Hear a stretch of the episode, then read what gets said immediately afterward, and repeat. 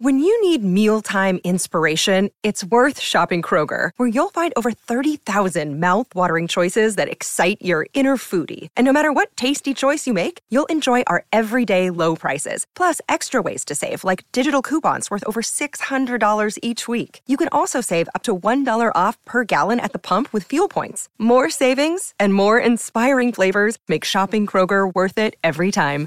Kroger, fresh for everyone. Fuel restrictions apply. This is the Carlin versus Joe podcast on ESPN Radio. Just a brutal, brutal end to the season for the Buffalo Bills, but they are all too familiar with what that feels like. It's Carlin versus Joe on ESPN Radio on Sirius XM.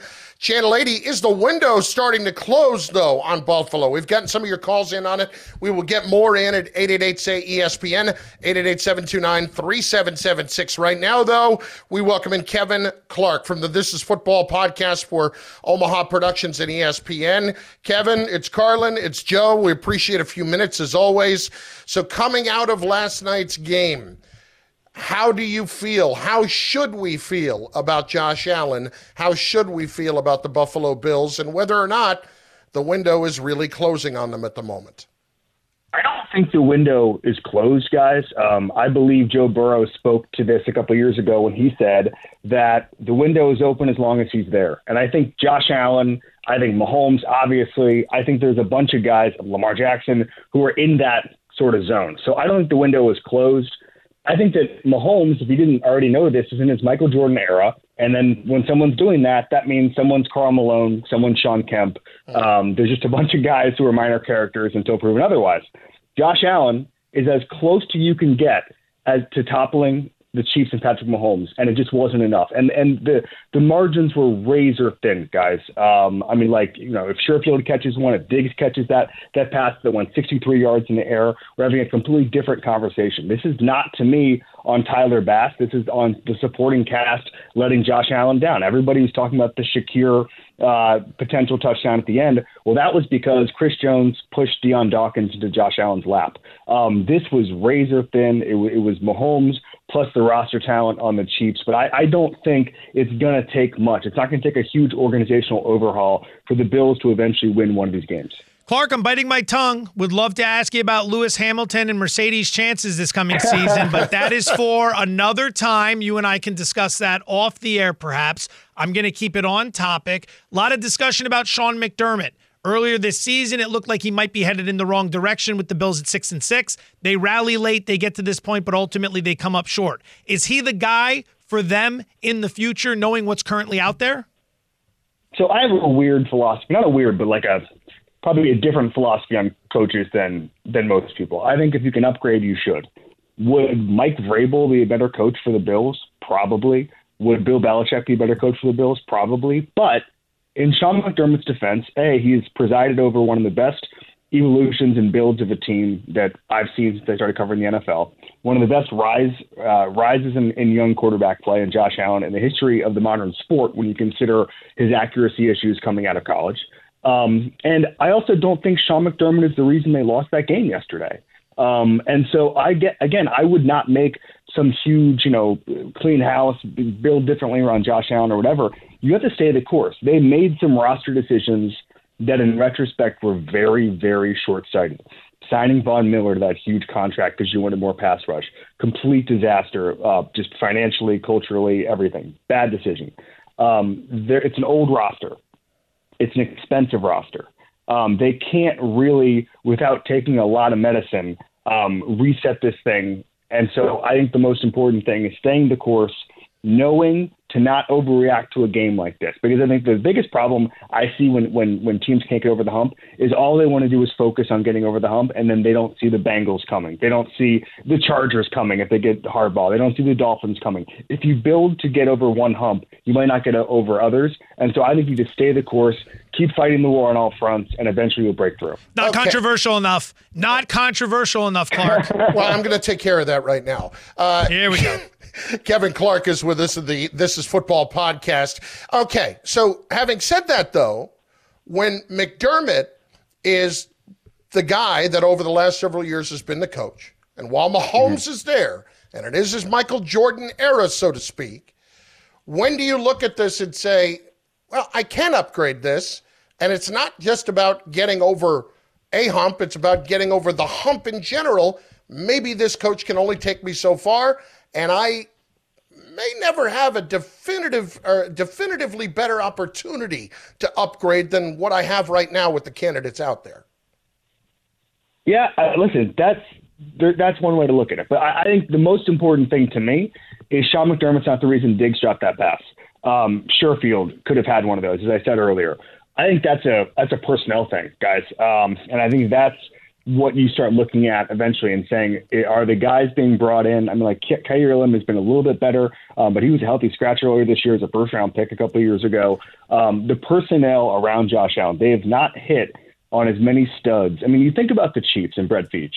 Right now, that that is the youngest defense in the NFL, and it's one of the best. And everybody talks about the wide receiver stuff, and they say, "Oh, well, you know, he doesn't have the, you know, he doesn't have the skill guys around him." It's going to be much more important in the long run for him to have an elite defense going forward than an elite receiving corps. He can fix the receiving corps. That's fine. That's on him. But I think what has Buffalo done roster-wise to help Josh Allen in the last couple of years? It has not been great. And so I'm more concerned about personnel than decision making because I don't think they did anything necessarily wrong yesterday from a game management standpoint. I I I I, I am not a huge Sean McDermott fan, but I do not think he's the reason they lost yesterday. Kevin Clark joining us, Carlin versus Joe, ESPN Radio. Speaking of that sp- supporting cast, Steph Diggs, do you see him back with the Bills yeah. next season? I mean, I you you can be a uh, I, I don't know how to phrase this. Um, it seems like there was some tension, right, going into this season. And you can do that if you're really good, if you are really good at your job. And if there's a, I'm not saying there is, but if there's a, hey, you know, Josh doesn't want him back or whatever, like any of those, any of those things, it's a lot easier to get rid of a guy when he's not playing at a top 10, top five level, and he's just not. And so um, he's expensive. It's he's, he's part of the expensive roster. Um, it seems to have run its course there uh, in, in, in Buffalo, and maybe they just need a personnel reset on the offensive side of the ball. Um, they'll, I assume Joe Brady will not get a um, a head coaching job, but and so he'll be back as offensive coordinator. Um, we saw kind of the identity with James Cook and, and that change over the course of the year, but he still had 1,100 yards, and so even if you're he's a solid guy to bring back. Um, I just think you need to know what your plan is for him, what your identity is to go forward, and just hope that uh, everybody's rowing in the right direction because he's not playing well enough to be a distraction, if that makes sense. Kevin Clark up with us at the foot, This is Football podcast for Omaha Productions and ESPN with Carlin versus Joe on ESPN Radio. How vulnerable are the 49ers right now? Well, I mean, the biggest problem for me, guys, is that Deebo Samuel is 50 50 to play. And it seems to me like if you take one piece of the one Jenga piece away, every single, you know, whether that's um, obviously somebody like Trent Williams, obviously if it's Deebo, if it's if it's George Kittle, it just seems like the offense is not a, a well-oiled machine. Um, Kyle Shanahan is the best offensive coach in football right now. Um, I'd say even better right now on January 22nd than Andy Reid. Um, which I would have never imagined saying even uh, three years ago. But that, now I, I, I think it is. How vulnerable are they? Brock Purdy can't play in the rain, um, which is a struggle. Um, Brock Purdy can run the Shanahan offense in a really efficient way, but there's enough um, variables there where I'd be a little bit worried. I would not be surprised if Detroit wins this game because of the way they like to play and because of the shortcomings we've seen from the Niners over the past couple of months. Um, we've seen Purdy be mortal uh, in that offense, which I think earlier in the season we didn't think was possible. He did not play a good game uh, against the Packers. The Packers should have won that game many times over. They left points in the table. They left yards in the table. Even the end of game scenarios, they should obviously should have forced overtime. Um, I don't. I am not in love with this Niners team right now in a way that I was in, in October. And so, it, how vulnerable are they? Very, um, because it seems like when they're not a well-oiled machine, they go down to a little bit above average, um, which doesn't win you the NFC Championship game and certainly doesn't win you the Super Bowl. A little bit of breaking news here on Carlin versus Joe. The Eagles have scheduled an end of season press conference for Wednesday with Howie Roseman and Nick Sirianni. So all signs apparently indicate that Sirianni is returning. You know, we talked about it earlier, your thoughts on McDermott and how you go about replacing coaches. Do you think this is the right move bringing Sirianni back? No, no. Uh, this is like you, when I say Sean McDermott is not the problem, we're talking about a divisional playoff game against the best quarterback of his era and, and one of the best offensive minds in the history of football. It is totally okay to be second best in that kind of situation. What's not okay is the complete free fall and the lack of problem solving from Nick Sirianni in the second half of the season, demoting Sean Desai and promoting Matt Patricia. You know who Matt Patricia is. Nick Sirianni, you know, you're, you're a football mind. Um, if you're in a tailspin, an unprecedented tailspin, um, and you can't push any buttons to get out of it, that's coaching. Like that, that is coaching. That is a tailor-made definition of a bad coaching job. And in Philadelphia, in that market, um, they're going to come in hating him in training camp, and they're going to hate him until proven otherwise. Is he a good enough coach to get out of this? I'm surprised that the I don't think the answer is yes. By the way, I'm surprised to bring him back for this reason. Um, they the infrastructure there, whether it's Lurie, Howie, they believe, and with good reason, they're always delivering a really good roster to the coach. And if anything gets sort of broken in that that that chain towards the Super Bowl, it's on the coach. And so I'm looking at this roster and I'm saying strong across the lines, um, good talent everywhere. The Georgia players that they drafted can play. Maybe there's some scheme issues there, um, but it's on you to figure it out. They never figured it out, in my opinion. Jalen Hurts was missing all year, uh, missing on throws. Uh, the, the the skill guys didn't play up to their potential. I felt like there was a disconnect between the talent and the coaching. And I'm really surprised by this, and frankly, really disappointed because right now the NFC East, I, I don't, I don't even want to watch a game. The, the unfortunate thing now is that every NFC East game is on in prime time, so we're going to see Sirianni versus Mike McCarthy on, on two Sunday night games next year. Uh, before we let you go, 20 seconds. Uh, in your own words, because Joe was uh, espousing you for this last week, it's a great phrase. Who goes into next year now as the most pre fired head coach? Is it, in fact, Nick Sirianni? Such a great line, Clark. Think, it's such a great line. I did not think Mike McCarthy could be usurped. I thought Mike McCarthy was the king of pre-fired, like Mike Mularkey before him, like Josh McDaniels before him. But guess what? The new number one pre-fired guy in the NFL in 2024 is Nick Sirianni, ladies and gentlemen. Well, there you have it. Kevin Clark, work. awesome stuff, man. Appreciate it. Thanks, guys. Kevin Clark, the This is Football podcast for Omaha Productions and ESPN. Carlin versus Joe, ESPN Radio, Sirius XM, Channel 80. You heard Kevin say something very interesting right there about the dynamic in Philadelphia. We will explain why that is the problem next on ESPN Radio. This is the Carlin versus Joe podcast on ESPN Radio.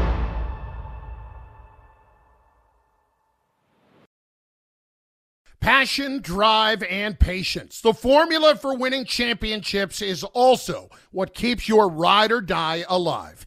eBay Motors has everything you need to maintain your vehicle and level it up to peak performance. Superchargers, roof racks, exhaust kits, LED headlights, and more. Whether you're into speed, power, or style, eBay Motors has you covered. With over 122 million parts for your number one ride or die, you'll always find exactly what you're looking for. And with eBay Guaranteed Fit, your part is guaranteed to fit your ride every time or your money back. Because with eBay Motors, you're burning rubber, not cash. With all the parts you need at the prices you want, it's easy to make your car the MVP and bring home huge wins. Keep your ride or die alive at ebaymotors.com.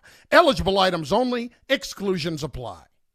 Hi, it's Mike Greenberg letting you know ESPN Bet is ready to take you through all the biggest sports moments this spring. The official sportsbook of ESPN has exclusive offers and markets from Scott Van Pelt, Stephen A. Smith, and me, plus many more. From the playoff intensity to finally getting out to the ballpark, there's no better time for sports fans. Sign up today. New users get a bet reset up to $1,000 in bonus bets if your first bet doesn't win. Download ESPN Bet today. What a play! Must be 21 plus and present in select states. Gambling problem? Call 1 800 GAMBLER. Terms and conditions apply. See app for details.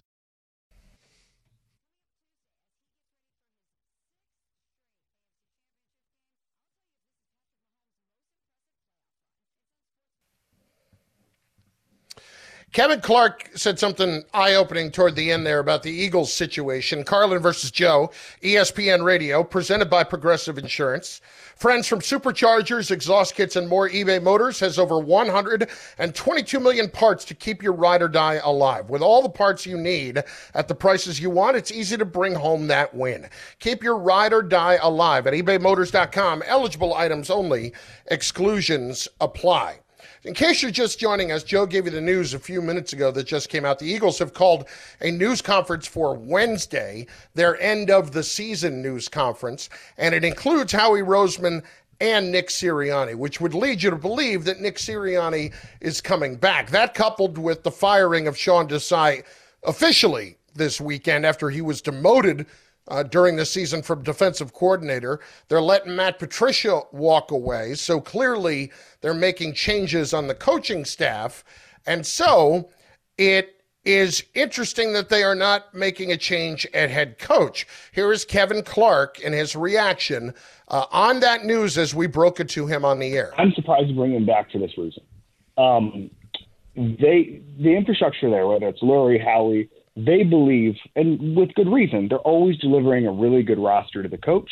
And if anything gets sort of broken in that that that chain towards the Super Bowl, it's on the coach. And so I'm looking at this roster and I'm saying strong across the lines, good talent everywhere. The Georgia players that they drafted can play. Maybe there's some scheme issues there, um, but it's on you to figure it out. They never figured it out, in my opinion. Jalen Hurts was missing all year, missing on throws. The skill guys didn't play up to their potential. I felt like there was a disconnect between the talent and the coaching. And I'm really surprised by this and frankly really disappointed. Joe, here's the issue for me though. The Eagles secondary was atrocious all season long. And I don't fully think that all had to do with the the schemes that they were running. I think they were just bad. I don't think Slay had a great year, and I think we agree in lockstep on what happened with James Bradberry. But think about that first part of the sentence. Howie Roseman and Jeffrey Lurie are always going to deliver you a great roster, and it's if we don't win, it's all your fault. Like that to me is troubling.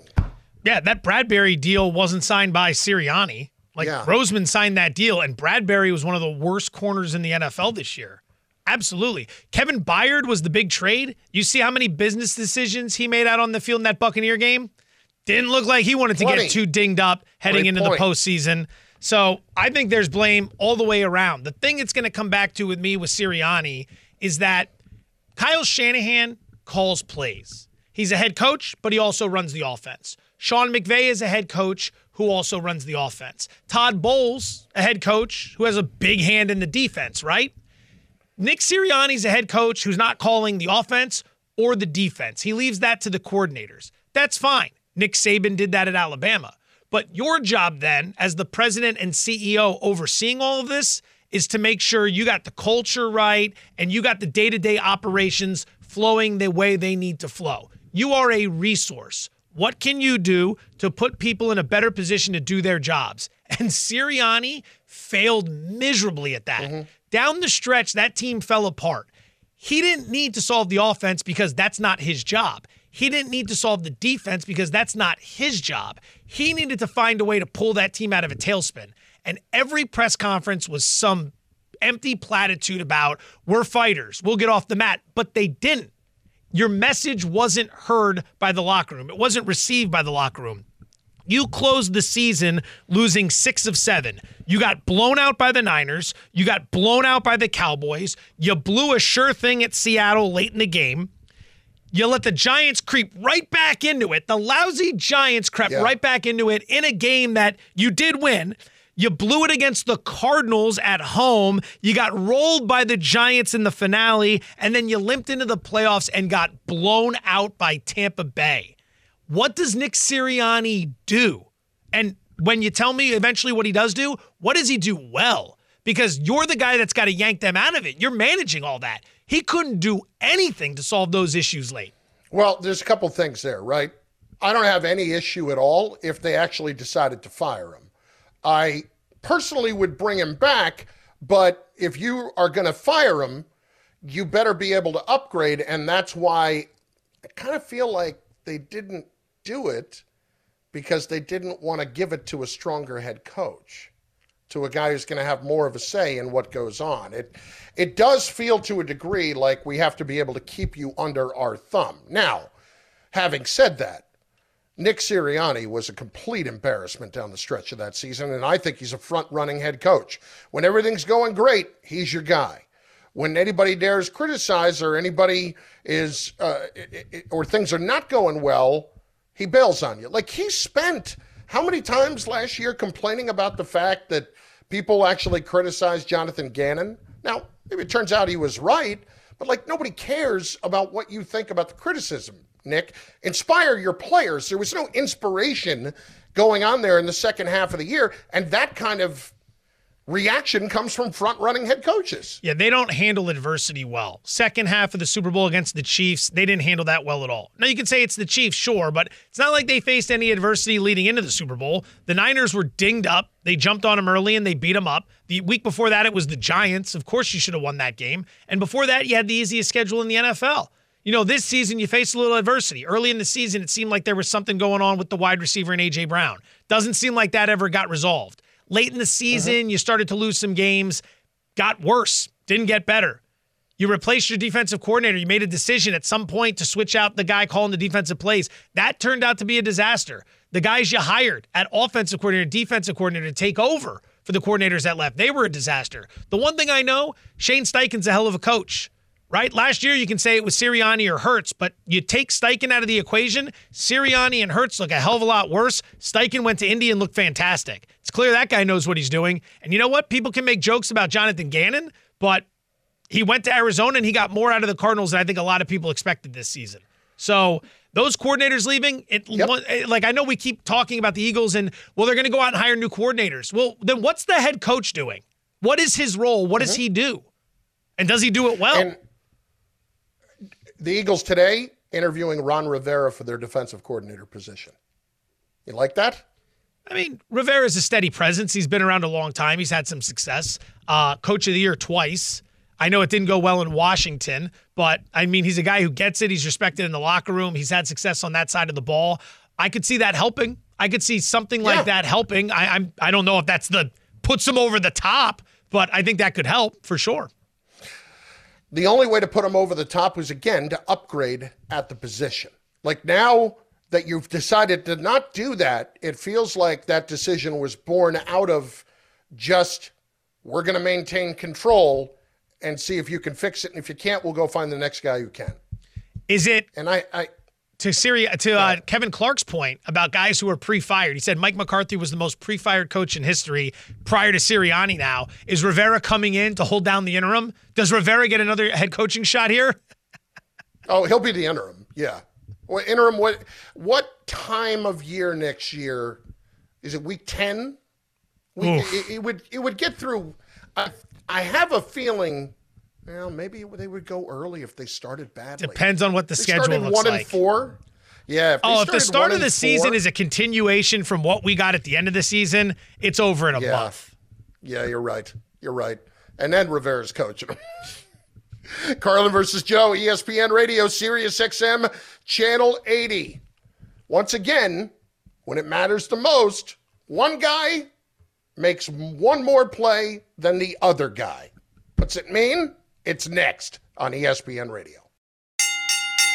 This is the Carlin versus Joe podcast on ESPN Radio.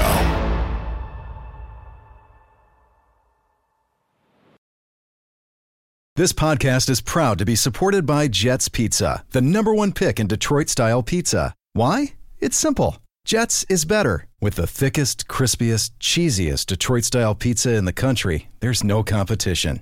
Right now, get $5 off any eight corner pizza with code 8SAVE. That's the number eight, S A V E. Go to jetspizza.com to learn more and find a location near you. Again, try Jet's signature eight corner pizza and get $5 off with code 8SAVE. That's the number eight, S A V E. Jet's Pizza. Better because it has to be. Hey, it's Kaley Cuoco for Priceline. Ready to go to your happy place for a happy price? Well, why didn't you say so? Just download the Priceline app right now and save up to 60% on hotels. So, whether it's Cousin Kevin's Kazoo concert in Kansas City, go Kevin, or Becky's Bachelorette Bash in Bermuda, you never have to miss a trip ever again. So, download the Priceline app today. Your savings are waiting. Go to your happy place for a happy price. Go to your happy price, Priceline.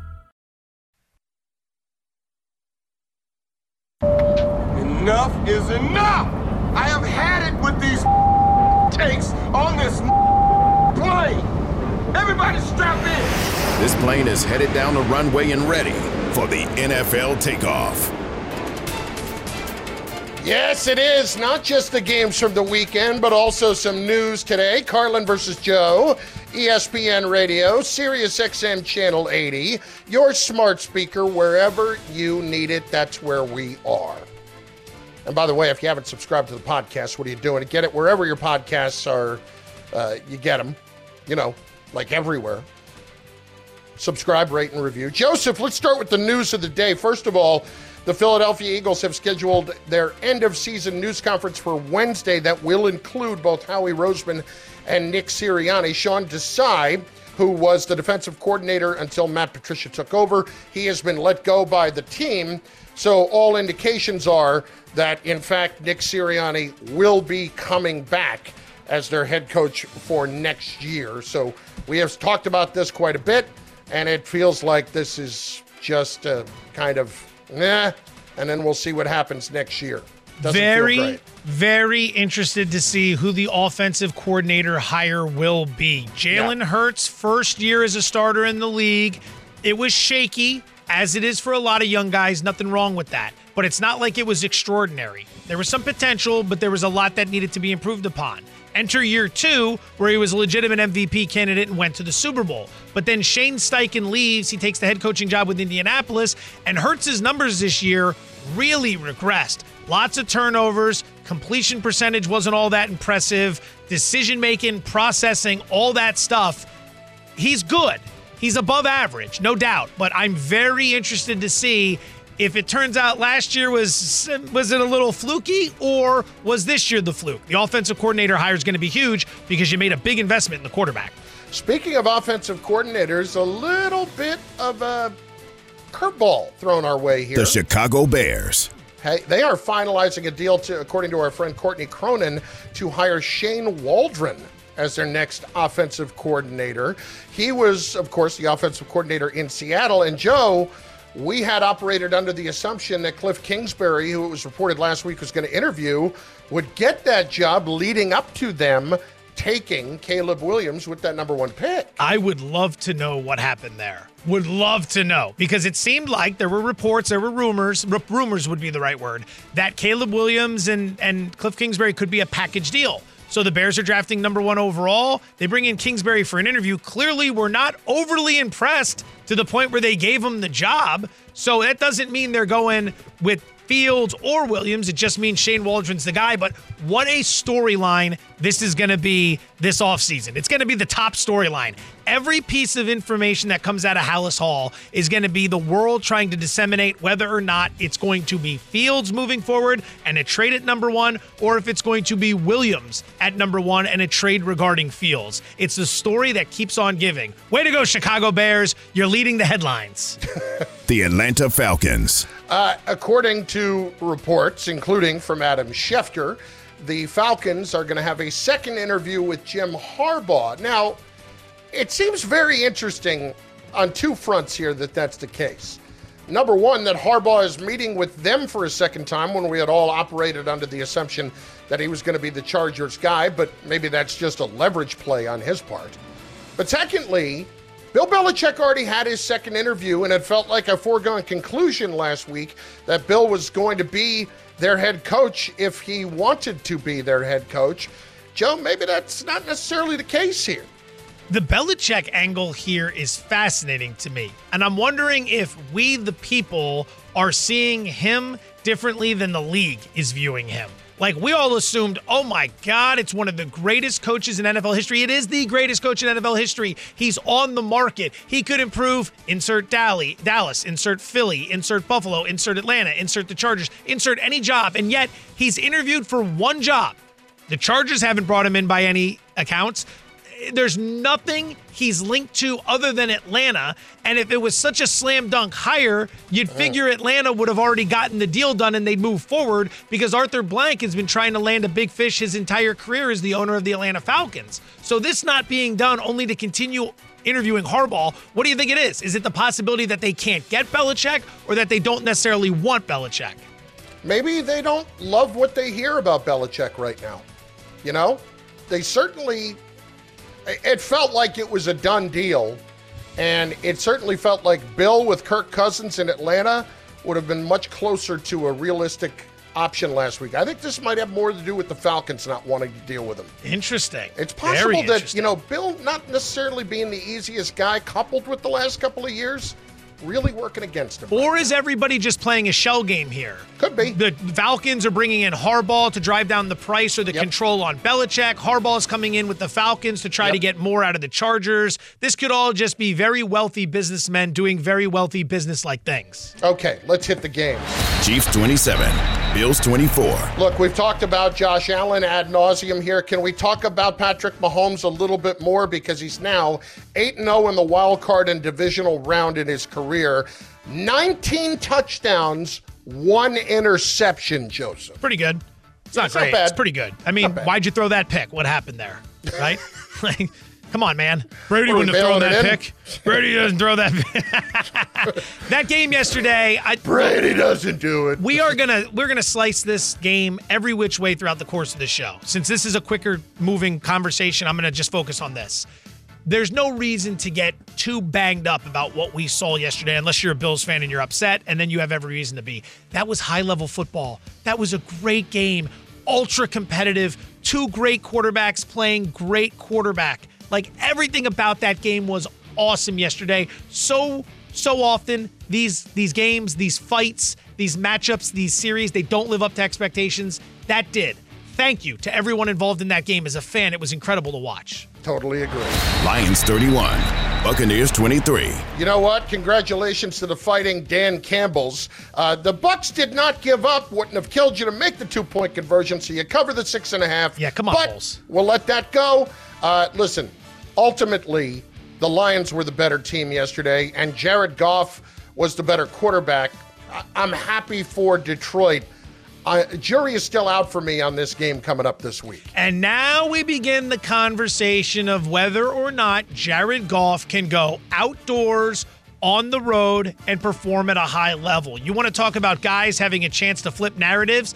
Love everything I've seen from Jared Goff. He's the perfect quarterback for Detroit, a city that's been beaten down, a city that's been overlooked, a city that's gone through as many hard times as anybody out there. Goff's that guy. Goff was discarded in the trade for Matthew Stafford. The Lions were giving up picks Eh, eh, having to t- give up picks in order to take on the sat. Like everything about that deal screamed that he was just some afterthought and he's shutting people up left and right. I love it. Here's another huge opportunity to go into your hometown and shut them up as well. It would be nice. Jared Goff, by the way, only three and six lifetime against San Francisco. 49ers 24, Packers 21. Is it okay to say that the 49ers were very fortunate to win the other night? Purdy stunk. How Oh, many open terrible. receivers was he going I to mean, miss in that Savage. game? Savage, hold on to the ball. I mean, for Pete's sake, how many picks could he have had in that game? Yeah. That was Kyle Shanahan strikes me as a guy who went into that game with a game plan of throw happy early. It started raining. He said to himself, "You know what? I still like the plan. We're going with it." And then he dug himself a little bit of a hole. Dude, you got the best running back in the game. Run the football. Yep. And at the same time, listen, ultimately they got it done. I, I, uh, seven's a heavy number this week given their injury concerns right now, Packers. especially. We got to throw this in because I know it's the end of the conversation. Packers are sweet. That's a sweet organization they're Yeah. running right there. That team's that team's dangerous, man. Yeah, they are. They absolutely are. Ravens 34, Texans 10. Listen, Lamar Jackson went nuts at halftime in the locker room, went off. They went off in the second half, took complete control of that game. And then from there, it was very matter of fact. And I love Jackson's approach right now of, yeah, this is nice. We've got more to do.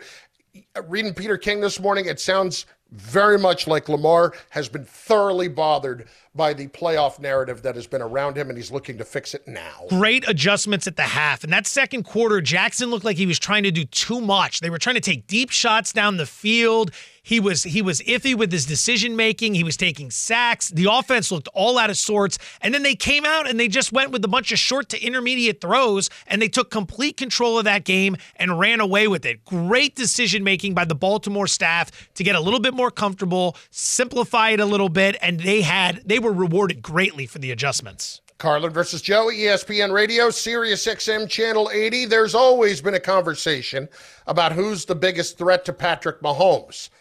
That conversation could end Sunday. It's next on ESPN Radio.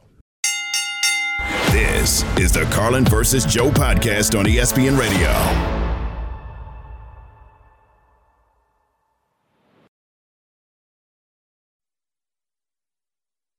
Lamar with the snap. Quarterback draw off the middle. He's to the 10. 5. Touchdown Ravens! Lamar Jackson rolls to the right. Lob to the end zone. Touchdown!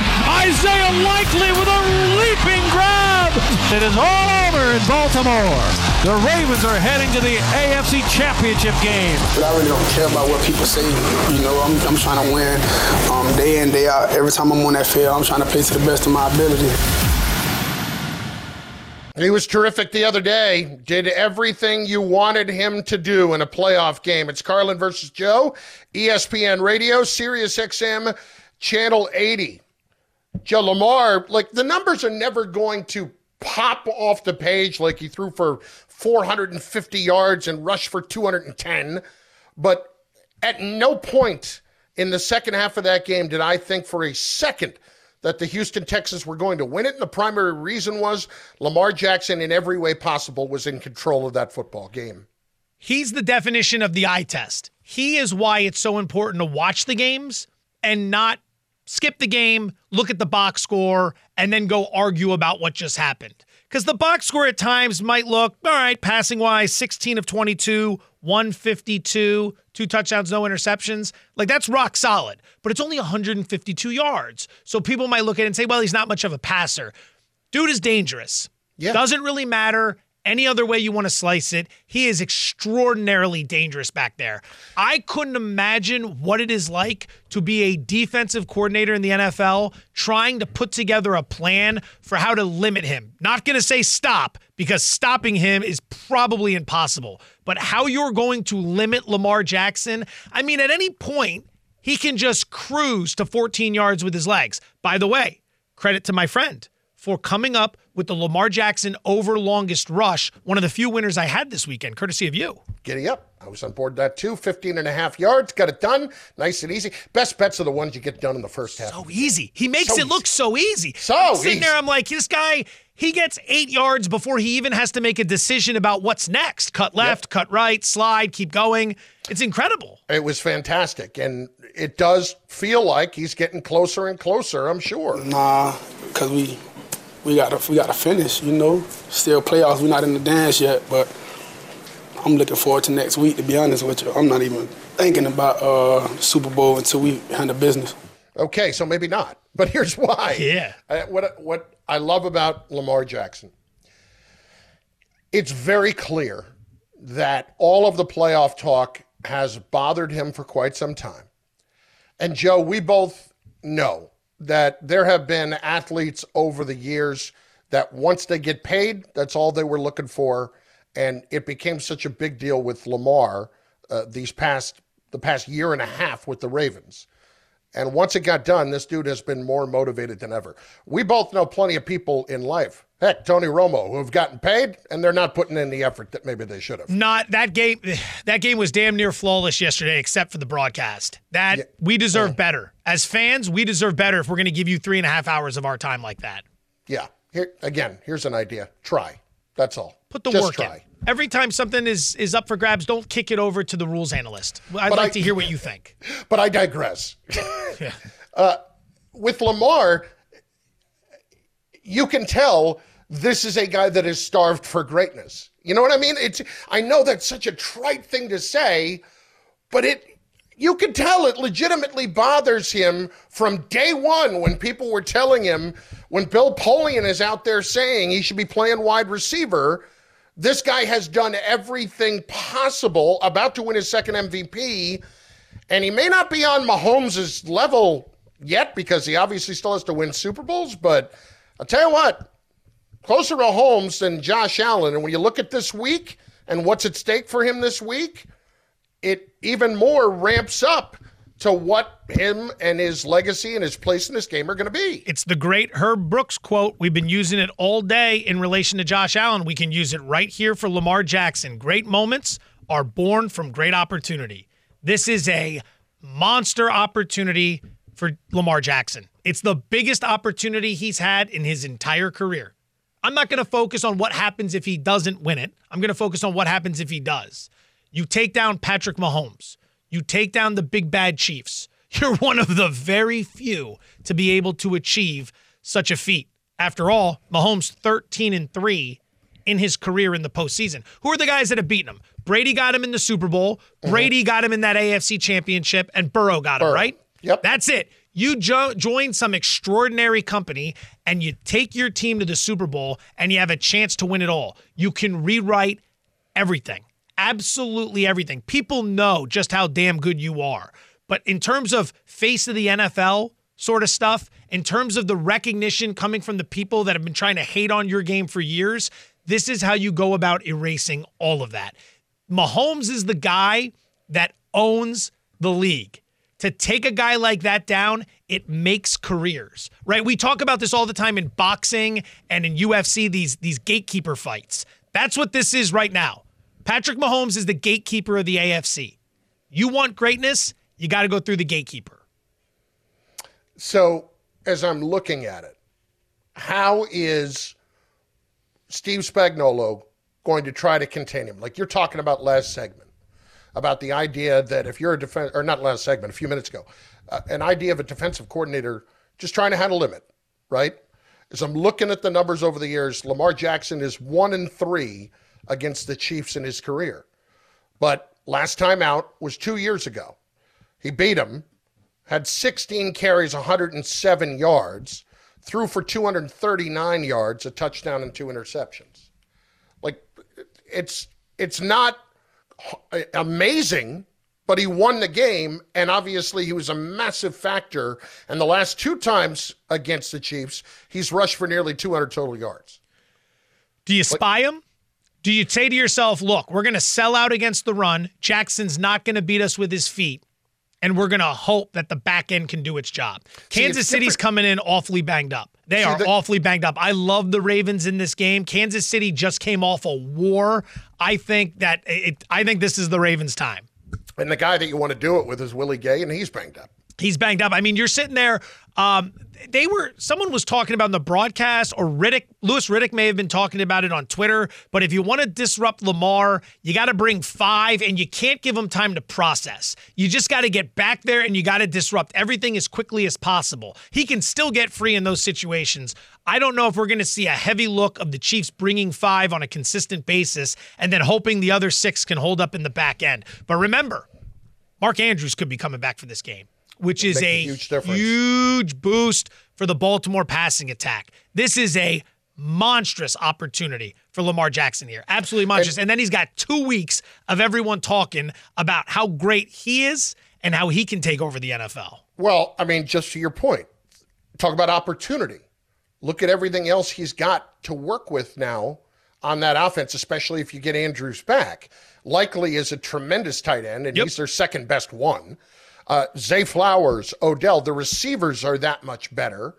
And then you have Lamar himself able to dismantle a defense at any moment. Does it give you a little sense about where I'm headed this week? Because it's early. Three and a half looks juicy right now for the Ravens. Vegas has been interesting. Vegas has been very interesting. Half the books open Ravens minus three, the other half open three and a half. The juice on the three and a half indicates it's moving towards three. The juice on the three indicates three and a half. Very rare do we get a matchup like this on a key number with the book split. Fascinating from a handicapping perspective. Mm, I like it. Joseph, in moments, was this Josh Allen's best chance? This is the Carlin versus Joe podcast on ESPN Radio.